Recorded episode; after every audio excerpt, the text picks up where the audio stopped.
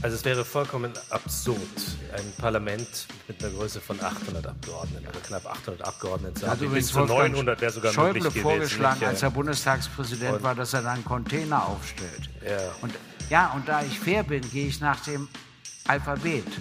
Zuerst käme die Alternative dran, ah. weil die ja mit A anfängt.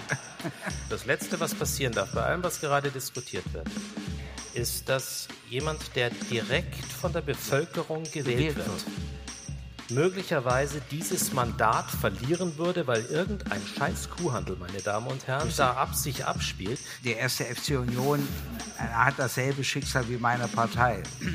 Es ging jetzt nur noch abwärts und jetzt geht es wieder aufwärts. Gysi gegen Guttenberg.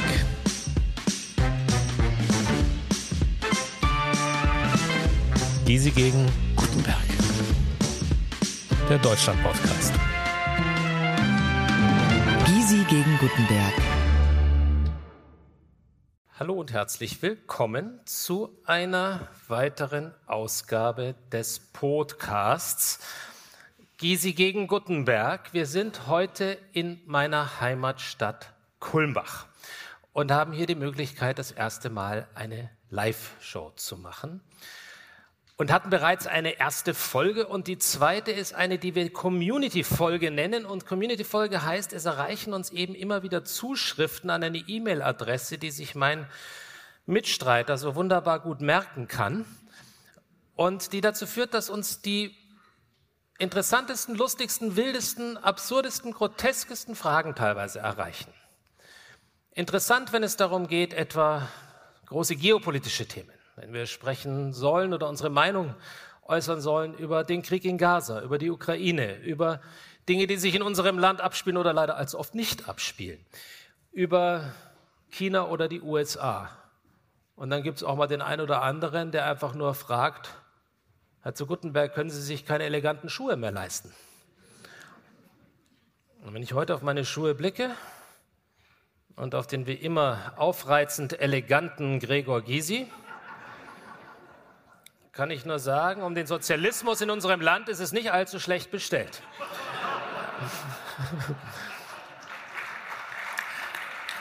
Wir, wir sind jetzt in dieser etwas seltsamen Situation, dass die Scheinwerfer auf unser Gesicht gerichtet sind und wir eigentlich gar nichts sehen. Ah, jetzt sehen wir ein bisschen was, ganz wunderbar. Und müssen das, glaube ich, so machen. Ah, da oben geht es auch noch weiter. Ja, ich erinnere mich ja an die Kulmbacher Stadthalle, das ist ja der Hamm. Und wir haben die Möglichkeit, Sie zu bitten, wenn Sie Fragen haben, uns heute richtig zu quälen. Und wenn Sie uns quälen, quälen Sie den bitte ein bisschen mehr als mich. Er quält mich sowieso selbst schon genug. Also ich finde, man müsste den Saal jetzt beleuchten, das hilft ja alles nichts. Ah, wunderbar, ja, dann sehen wir ja, wann jemand eine Frage stellen will. Und wenn Sie noch keine Fragen haben, haben wir hier schriftliche, die uns gestellt worden sind.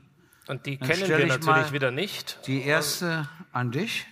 Also ich frage mich in Anbetracht der Inflation und Kostensituation.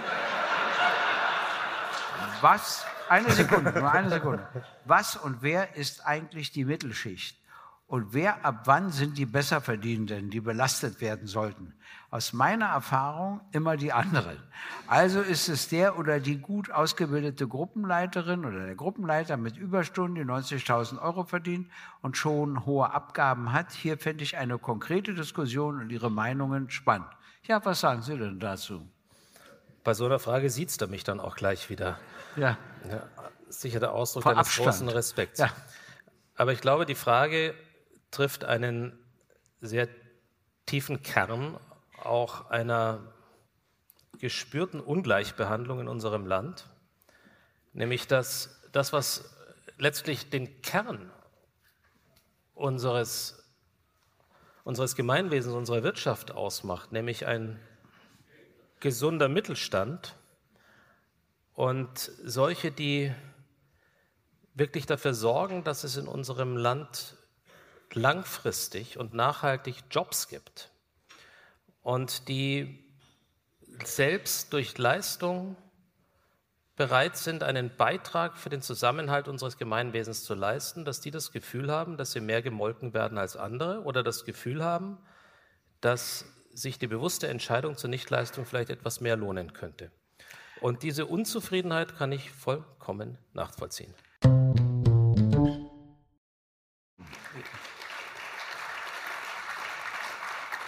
Ich sage, einen neuen Spitzensteuersatz soll es nur für das geben, was man mehr als hunderttausend Euro verdient. Also neunzigtausend wäre für mich noch die Mitte, die ich nicht zusätzlich belaste. Mehr als hunderttausend sind die Bundestagsabgeordneten, die müssten etwas mehr bezahlen, das ruiniert sie nicht. Die zweite Frage ist, dass in Deutschland alles von der Mitte bezahlt wird, weil an die oben trauen sie sich nicht ran und die unten können es nicht bezahlen. Und so haben wir den Bauch bei der Einkommensteuer, den Mittelstandsbauch. Die mittleren Einkommen zahlen einen hohen Prozentsatz und so bezahlt in der Wirtschaft alles die Mittelschicht. Nicht, da werden wir uns wahrscheinlich widersprechen, nicht die großen Banken, nicht die großen Konzerne, die Mittelschicht bezahlt alles. Und der kleine selbstständige Bäckermeister kann es nicht bezahlen. Das Problem und ist eben, dass die Ausweichmöglichkeiten so groß sind, richtig, bei denen, die es sich leisten können. Ich können. möchte euch trotzdem fragen, warum gerade hunderttausend? Warum machst du, weil es so hübsch klingt mit sechs? Im Recht muss es immer eine formale Grenze geben. Und bei Kohl war sie drunter. Der nahm den Spitzensteuersatz schon unter hunderttausend. Ich will ihn erst haben für das, was man mehr als hunderttausend verdient.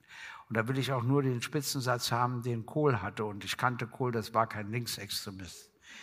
So, und, und das Zweite, das Zweite ist, äh, womit er recht hat, die Abgabenquote auf alle Einkommen von Einkommensmillionären, und zwar sowohl aus Arbeit als auch aus Gewinnen, als auch Zinsen, also alle Einkommen zusammen, liegt bei etwa vierundzwanzig Prozent, für die Durchschnittsverdiener bei dreiundvierzig Prozent. Das geht nicht. Das geht nicht. Das geht nicht. So, und ich will nichts unangemessen. Den Linken muss ich immer erklären, dass es einen Unterschied zwischen Besteuerung und Enteignung gibt. Ja, das sind zwei völlig verschiedene Rechtsinstitute. Wo du dich ja auch in letzter Zeit, sagen wir mal, etwas flexibler gezeigt hast, weil ja. ich, sagen wir mal, die, die Gruppe, die sich um dich herum, glaube ich, noch Partei nennt, wenn ich das richtig sehe, ähm, ja, das haben wir mit der C S U gemein. Ja, da sind wir ein bisschen ja, voraus. Ja, weit noch mal. Ist, sagen wir mal, der Enteignung doch etwas romantischer gegenüber eingestellt. Und da differenzierst du, sehe ich das richtig? Ja, nein, das ist ja ein Unterschied. Ich meine, bei den großen privaten Wohnungsgesellschaften und so weiter, da kann man auch ein, an eine Vergesellschaftung denken. Das muss keine Enteignung sein, sondern das kann dann Belegschaftseigentum gemischt sein und so. Man darf eins nicht vergessen, einer der weltberühmtesten Fußballvereine der Welt, und das sage ich, obwohl ich selbst Mitglied des ersten F C Union bin, Äh, der Club. Der erste F C Union hat dasselbe Schicksal wie meine Partei. Es ging jetzt nur noch abwärts und jetzt geht es wieder aufwärts. Aber wie dem auch sei, nein, der Punkt ist der, dass der F C Bayern München zur Mehrheit den Mitgliedern des Vereins gehört. Gibt es nicht mehr im internationalen Fußball. Mhm. Gibt es nur bei Bayern München. Und das lässt sich auch nicht ändern, weil zwei Drittel der Mitglieder zustimmen müssen, damit sich das ändert. Hat mir auch Uli Hoeneß gesagt, kann man einfach vergessen. Das ist nicht zu ändern. Und deshalb spielt da ein Prinz, der investiert, immer nur eine Nebenrolle. Er kann nie die Mehrheit besitzen im Unterschied zu anderen Clubs. Ehrlich gesagt, ich finde das nicht schlecht. Ja, Gegenargument. Also ich finde, der Erfolg des F C Bayern, mit Ausnahme dessen, was wir in Frankfurt gerade gewahren mussten, spricht, spricht für das Modell. Ob das ein Modell ja. ist, das sich übertragen lässt und übertragen lassen das sollte, anders, insbesondere ja. wenn wir beispielsweise über mittelständische Familienbetriebe oder Richtig, ähnliches ja. reden, da habe ich meine Zweifel. Also ich glaube, nein, beim Mittelstand lehne ich das ab. Ich habe nur über die großen Konzerne und Banken gesprochen. Die sind mir ehrlich gesagt zu mächtig. Mich ärgert, dass der Kanzler machen muss, was sie wollen und dass nicht er entscheidet, was die zu tun haben. Und selbst Frau Merkel... Äh, Selbst Frau Merkel hat einmal im Bundestag gesagt, sie möchte wieder das Primat der Politik. über die großen Konzerne und Banken, weil sie gemerkt haben, dass sich das gedreht hat. Und da müssten auch alle G sieben Staaten ein Interesse haben. Jetzt haben sie eine Mindeststeuer festgelegt vor zwei Jahren von fünfzehn Prozent für alle großen Konzerne. Banken ist bis heute nicht gesetzt. Ja, aber wer, Nein, ist, wer, ist, wer, ist, alles, wer ist alles G sieben? Die U S A? Dort ist das Interesse mit am geringsten ausgeprägt, selbst unter einer demokratischen Regierung sich in diese Richtung zu bewegen. Wir haben Frankreich, da könnte man vielleicht Tendenzen erkennen in der Hinsicht. Ja, aber das Vereinigte Königreich überhaupt nicht. Ja, Karl Theodor, aber Sie haben es zusammen beschlossen. Warum denn? Wenn das Sie es fragen, da nicht machen. Das fragen wir uns in der Politik generell. Ja. Na gut, da hast du auch wieder Und jetzt recht. Haben wir Sie schon viel zu lange hier stehen ja. lassen und freuen uns auf Ihre Frage. Ich habe eigentlich zwei Fragen. Da habe ich mir gerade eben überlegt, nach der ersten Frage setze ich mich, glaube ich, lieber hin, weil es dauert doch etwas länger, bis Sie das beantwortet haben. Nein, Spaß. Sie haben vorhin gesagt, wenn Sie äh, als Freier sich aufstellen lassen, das heißt, dass Sie sich wählen lassen, nachdem Sie die zweihundert Schrift Unterschrift bekommen haben und dann in den Bundestag ziehen, war meine erste Überlegung, zu welcher Fraktion gehören Sie denn? Gehören Sie dann immer noch zu Linken oder zu den Freien Wählern? Ich habe die Frage nicht ganz verstanden. Der will dich ins Bett mit Herrn Aiwanger schmeißen. Ein freier Wähler bin ich sowieso, aber dann wäre ich ein freier Abgeordneter. Das wäre ich erstmalig. Aber ich würde dann schon zu meiner Fraktion gehen. Da bin ich ja nun wieder konservativ. Ja, haben Sie dann die Wahl? Also Sie können sagen, okay. Theoretisch ja. ja. Aber wenn Sie meinetwegen auf einen eigenen Kandidaten verzichten, wäre das schon wieder unmoralisch, wenn ich anschließend sage, ey, ich gehe aber nicht zu euch. Aber es könnte ja sein, dass ich gewählt werde und Sie werden nicht gewählt. Dann stehe ich vor einer spannenden Frage, ja? Wohin ich mich begebe. Hallo. Ähm. Ich weiß nicht, wie man sowas anfängt. Okay, ich habe mir meine Frage aufgeschrieben. Ähm, Sie haben vorher in einer anderen Podcast-Folge die Kombination von Direktmandaten und der fünf Prozent Hürde aus nachvollziehbaren Gründen kritisiert. Ähm, dennoch wächst die Zahl der Bundestagsabgeordneten stetig und ist ebenfalls aber ein, kritisch zu betrachten. Was wäre denn Ihr Lösungsansatz, um die Größe des Bundestags zu regulieren und gleichzeitig die Stimmen der Bevölkerung entsprechend abzubilden? Ja, also da hätte ich einen anderen Ansatz, fängt mit Folgendem an. Äh, der Bundestag hat mit den Stimmen meiner Partei übrigens einen großen Fehler begangen. Wir haben, ich erkläre gleich, was das ist, die Überhang- und Ausgleichsmandate nicht mehr auf den Bund übertragen, sondern auf die Länder. Das heißt Folgendes. Du hast einen bestimmten Prozentsatz an Zweitstimmen und das entspricht elf Abgeordneten. Direkt gewählt wurden aber zwölf. Das heißt, du hast ein mehr, das ist ein Überhangmandat, als deinem Zweitstimmenergebnis entspricht. Und das führt dazu, dass die anderen Parteien einen Ausgleich bekommen, damit dann wieder das Zweitstimmenergebnis stimmt. Das Problem ist, das war früher auf Bundesebene. Da hatten wir mal vier, mal acht, einmal sogar fast dreißig, das war schon eine Spitzenzahl, von Überhang- und Ausgleichsmandaten. Und dann haben sie beschlossen, das auf Länderebene zu machen. Und zwar, warum haben sie das beschlossen? Das haben sie gegen die C S U beschlossen, weil die C S U immer mehr Überhangmandate hatte als die anderen und dann gab es so viele Ausgleichsmandate et cetera. Und seitdem machen wir das in sechzehn Bundesländern. Das heißt, hier gibt es dann zwölf Überhangmandate und dann achtzehn Ausgleichsmandate und das in allen sechzehn Bundesländern. Dadurch haben wir plötzlich hundertsechsunddreißig Abgeordnete mehr als nötig. Das würde ich wieder abschaffen. Ich würde wieder zurückgehen zur Bundesebene. Und dann hat das Bundesverfassungsgericht einmal einen Weg geöffnet und gesagt, man kann auch die Zahl der Ausgleichsmandate beschränken. Und da haben sie so vorgeschlagen, insgesamt zweiunddreißig. Das heißt, wir haben Überhangmandate und dann Ausgleichsmandate und dann ist Schluss. Punkt. Und dann haben wir eben, eigentlich müssten wir fünfhundertachtundneunzig Abgeordnete hätten, dann hätten wir eben sechshundertdreißig maximal. Aber nicht siebenhundertsechsunddreißig wie heute. Und die Beschränkung, die Sie eingeführt haben, halte ich eben für grundgesetzwidrig. Und äh, meines Erachtens geht das nicht, weder gegen die C S U noch gegen uns. Das ist nicht der Weg, den man beschreiten darf. Lass mich mal einen Gedanken noch, noch, noch mit dranhängen. Also es wäre vollkommen absurd, ein Parlament mit einer Größe von achthundert Abgeordneten ja. oder knapp achthundert Abgeordneten zu haben. Also bis zu neunhundert wäre sogar Schäuble möglich gewesen. Schäuble vorgeschlagen, nicht, als er Bundestagspräsident war, dass er da einen Container aufstellt. Ja. Und, ja, und da ich fair bin, gehe ich nach dem Alphabet. Zuerst käme die Alternative dran, ah. weil die ja mit A anfängt. Aber den Gedanken, mein Gedanke, der mir wichtig ist, und ich glaube, da stimmst du mir zu, das Letzte, was passieren darf, bei allem, was gerade diskutiert wird, ist, dass jemand, der direkt von der Bevölkerung gewählt, gewählt wird, wird, möglicherweise dieses Mandat verlieren würde, weil irgendein scheiß Kuhhandel, meine Damen und Herren, Richtig. da ab sich abspielt.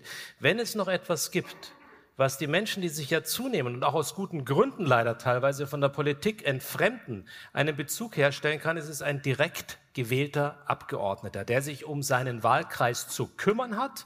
Und wenn er das nicht tut, ist er in vier Jahren weg.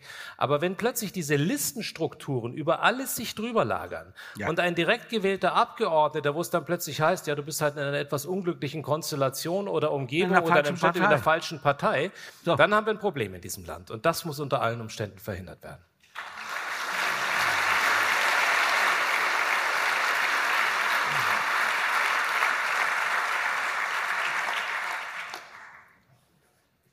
Hallo. Inwiefern sorgen die aktuellen Strukturen in den Parteien, vollkommen parteiübergreifend, dafür, dass zum einen konservative Meinungen vorherrschend sind und zum anderen, inwiefern findet eine Bevorzugung von quantitativen Merkmalen in Form von den Jahren, die man in der Partei verbringt, gegenüber qualitativen Merkmalen, die Politiker, die wir absolut, also wie, inwiefern werden die bevorzugt?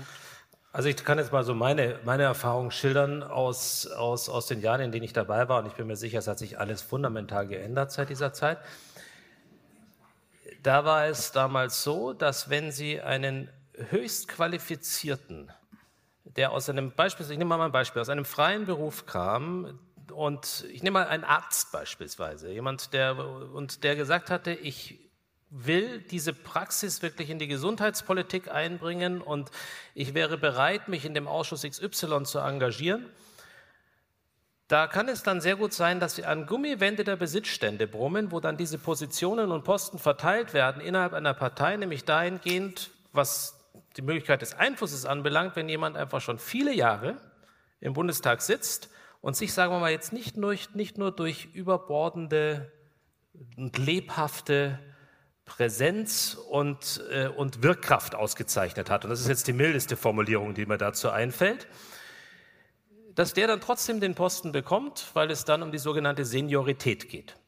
Der zweite Punkt ist der, wenn man sich so ein bisschen umschaut, wenn Ministerien besetzt werden und man das Gefühl hat, sitzt da jetzt wirklich ein Fachmann oder sitzt da jetzt einer, der im Zweifel die Regionalproports erfüllt, der die Frage erfüllt, das hat bei uns lange noch eine Rolle gespielt, heute nicht mehr, katholisch oder evangelisch möglicherweise, all diese, solche Sachen, die dann plötzlich eine Rolle spielen können und wo dann aufgeteilt wird, nicht dahingehend, ob jemand die absolute Qualifikation mitbringt, sondern in der Hinsicht dann einfach dran ist. Und was dran sein bedeuten kann, das haben wir immer wieder an gewissen Personalkonstellationen dann auch sehen können. Jetzt sage ich jetzt mal auch selbstkritisch, ich bin damals mit Das war ich sechsunddreißig, über Nacht mehr oder weniger ins Wirtschaftsministerium hineinbuxiert worden. Ich habe mich natürlich jetzt auch nicht proaktiv dagegen gewehrt, muss ich auch sagen. Aber das war mitten in der Finanz- und Wirtschaftskrise und wo ich dann schon auch feststellen durfte, meine Güte, man braucht, bräuchte dafür eine Grundkompetenz und Erfahrung, die jetzt nicht zwingend diesem sechsunddreißigjährigen, sehr jungen Abgeordneten da erstmal zuzuschreiben gewesen wäre. Ich habe dann irgendwie da im eiskalten Wasser irgendwie auch schwimmen gelernt, hatte ja dann gleich die ganzen Opel-Krise und all das am Hals und habe dann einfach versucht, nach meinen Überzeugungen zu handeln und nicht nur nach dem, was mir möglicherweise von irgendwelchen Interessen vorgegeben worden wäre. Aber ich glaube, es ist wichtig, dass wir in diesem Land politische Positionen zunächst nach Eignung und nicht nur nach der Frage besetzen, wie lange jemand dabei ist, meine Damen und Herren. Ich glaube, das ist entscheidend.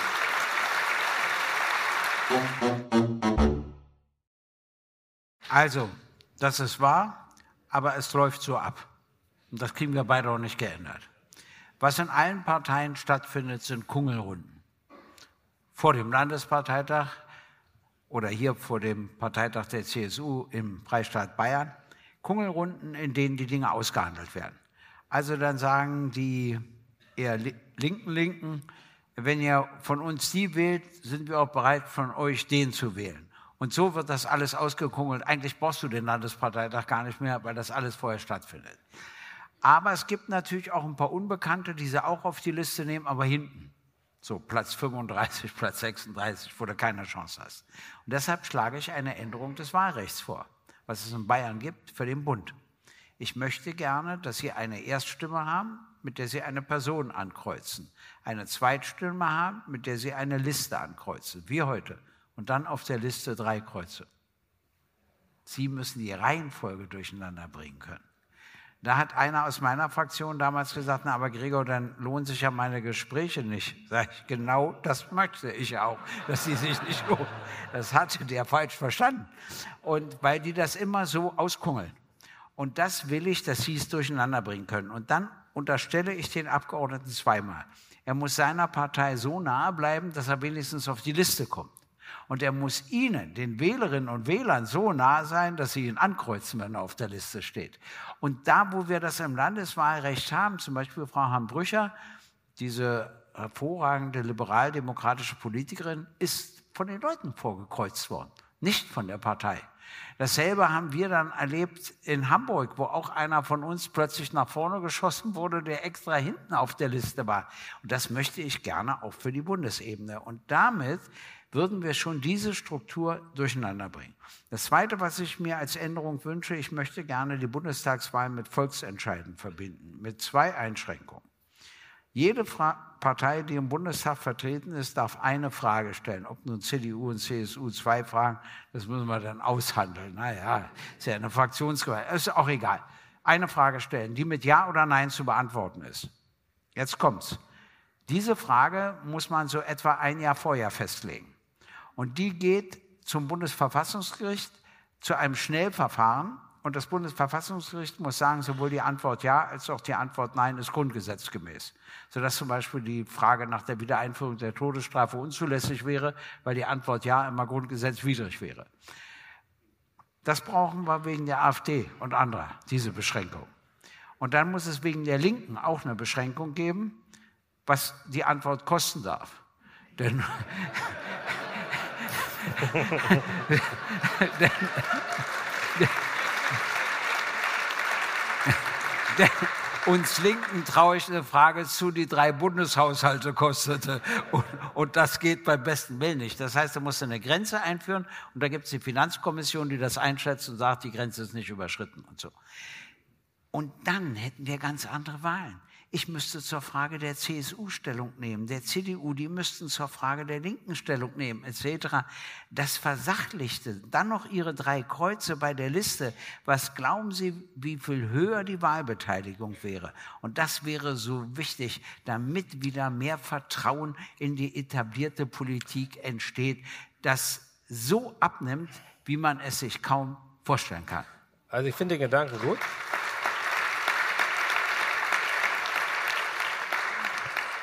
Ich finde den Gedanken gut, hier kommt mein Aber. Ja. Und, aber ich hoffe, es ist ein konstruktives Aber.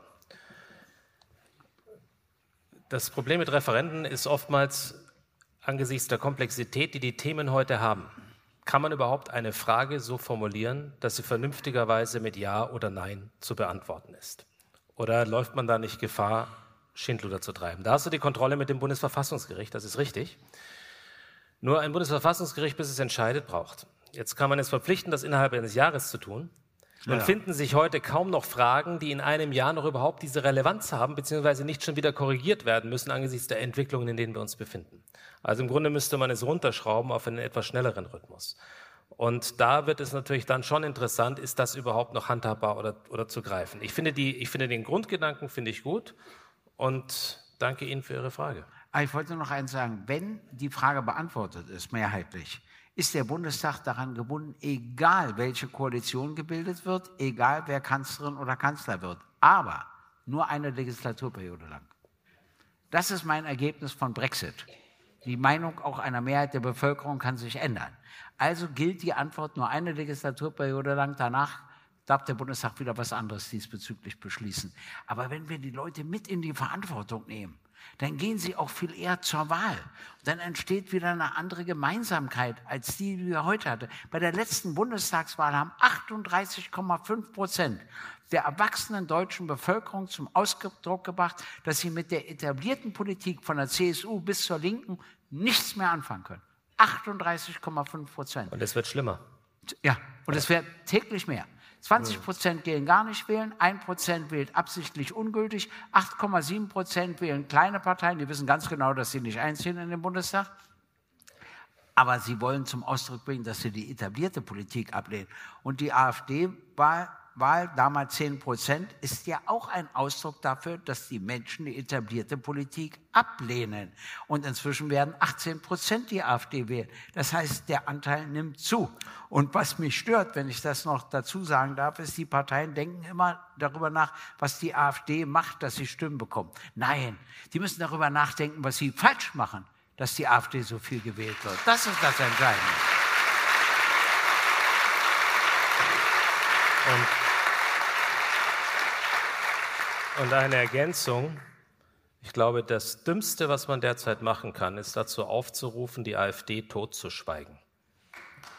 Ich glaube, man muss sich mit ihr, man muss sich mit ihr inhaltlich auseinandersetzen und man muss die Kraft und letztlich die, die, notwendige, auch die, die notwendige argumentative Kraft aufbringen und man muss sie im Zweifel so oft dann auch einladen zu entsprechenden Podien und Ähnliches und man muss, sie, man muss ihnen direkt begegnen. Wenn man sie totschweigt, nähert man damit letztlich die Ergebnisse. Und das ist etwas, was ich für einen wirklich einen nachhaltigen Fehler, egal in welcher der sogenannten Mitteparteien halte. Dass ich kein AfD-Freund bin, das ist bekannt. Aber ich glaube, wenn wir eine Verantwortung haben, ist es, dass wir uns inhaltlich mit ihnen auseinandersetzen und ihnen inhaltlich begegnen. So, jetzt haben wir eine ganz lange Schlange hier hinten noch. Und wir müssen uns, uns jetzt kürzer fassen. Wir müssen uns kürzer fassen. Wir das sind die alten ja. Quasselbacken hier immer ja. wieder. Gell? Ja. Alles klar. Dann eine ganz kurze Frage. Stimmt äh, übrigens nicht mit zwei alten Quasselbacken. Eine junge und eine alte Quasselbacke. So ist es richtig. Mein Gott. Kann ich dich heiraten? Ja. ja. Darüber können wir nachher diskutieren. Eine ganz kurze Frage, aber wahrscheinlich eine schwierige Antwort. Wie sieht die Welt in zehn Jahren aus? Also nicht, wie Sie sich die wünschen, sondern was glauben Sie realistisch, wie das aussieht? Also, ich fange mal an. Ich glaube, dass sich diese Welt noch weiter in unterschiedliche Macht- und Kraftfelder auffächern wird. Mhm. Viele nehmen derzeit an, dass wir in eine neue bipolare Welt hineinschlittern zwischen dem Machtblock und Machtfaktor U S A und auf der anderen Seite China. Ja, dieses, diesen Gegensatz und dieses, dieses, dieses, dieses, diese zwei Kraftfelder gibt es, aber es bilden sich viel mehr Kraftfelder heraus. Und das, worauf, woran wir uns gewöhnt haben in den letzten Jahrzehnten, dass es eine stabile, funktionierende NATO gibt, als unsere Sicherheitsgarantie, wenn man so will, das ist eine... Dass, dass es, dass es eine, eine Globalisierung entstanden war, die freie und offene Märkte geschaffen hat. Dass es, dass es berechenbare Gruppierungen gab, die sich einem Ziel irgendwie verpflichtet fühlten. Das wird immer unberechenbarer werden. Und es bilden sich eben neue Kraftfelder heraus. Man kann, wenn man heute China und U S A denkt, muss man heute schon wieder Indien denken. Man muss natürlich auch mit seinem ganzen zynischen Auftreten, kann man den Faktor Russland auch nicht herausnehmen, weil sie es zumindest schaffen, diese Welt in eine ständige Unruhe, in einen Unruhestatus zu versetzen. Wir haben einen afrikanischen Kontinent, der schon deswegen an Bedeutung gewinnen wird, weil wir im Jahre zweitausendfünfzig dort vierzig Prozent der Weltbevölkerung haben werden. vierzig Prozent der Weltbevölkerung und das Ganze immer noch in Strukturen, die oft dazu führen werden, dass die Flucht eher gesucht wird, als das Dortbleiben. Und all das wird weiterhin diese Welt nicht zwingend stabiler machen, wenn wir nicht endlich verdammt nochmal unsere Hausaufgaben dahingehend machen, dass wir begreifen, es reicht nicht nur romantisch zurückzudenken und sich eine alte Welt zurückzuwünschen, sondern dass man sich den Herausforderungen in dieser neuen Welt so stellt, dass die Menschen in diesem Lande auch das Gefühl haben, die haben es verstanden. Und dass man es auch nicht weitergibt in der Verantwortung an andere. Und da wird die Europäische Union in meinen Augen eine ganz maßgebliche Rolle spielen müssen. Ob sie es in zehn Jahren geschafft hat, weiß ich nicht. Aber es bedarf der Menschen, die sich jetzt dieser Fragen annehmen und nicht das Gefühl vermitteln, naja, das können wir an die nächste gewählte Generation weitergeben. In vier Jahren sind schon wieder andere dran. So, jetzt halte ich die Klappe. Bitte sehr.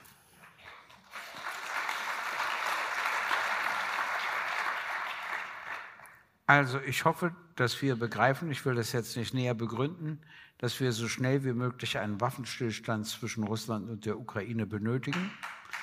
Und wenn wir einen Waffenstillstand haben, dass die Ukraine auf keinen Fall verlieren darf. Aggressionen dürfen sich nicht lohnen. Alles schwierig. Dann aber müssen wir den Weg zu einer neuen Friedensordnung in Europa gehen, die ohne Russland nicht geht, wie wir es gerade jetzt erleben, sodass wir wieder sicher in Europa vor Kriegen geschützt sind.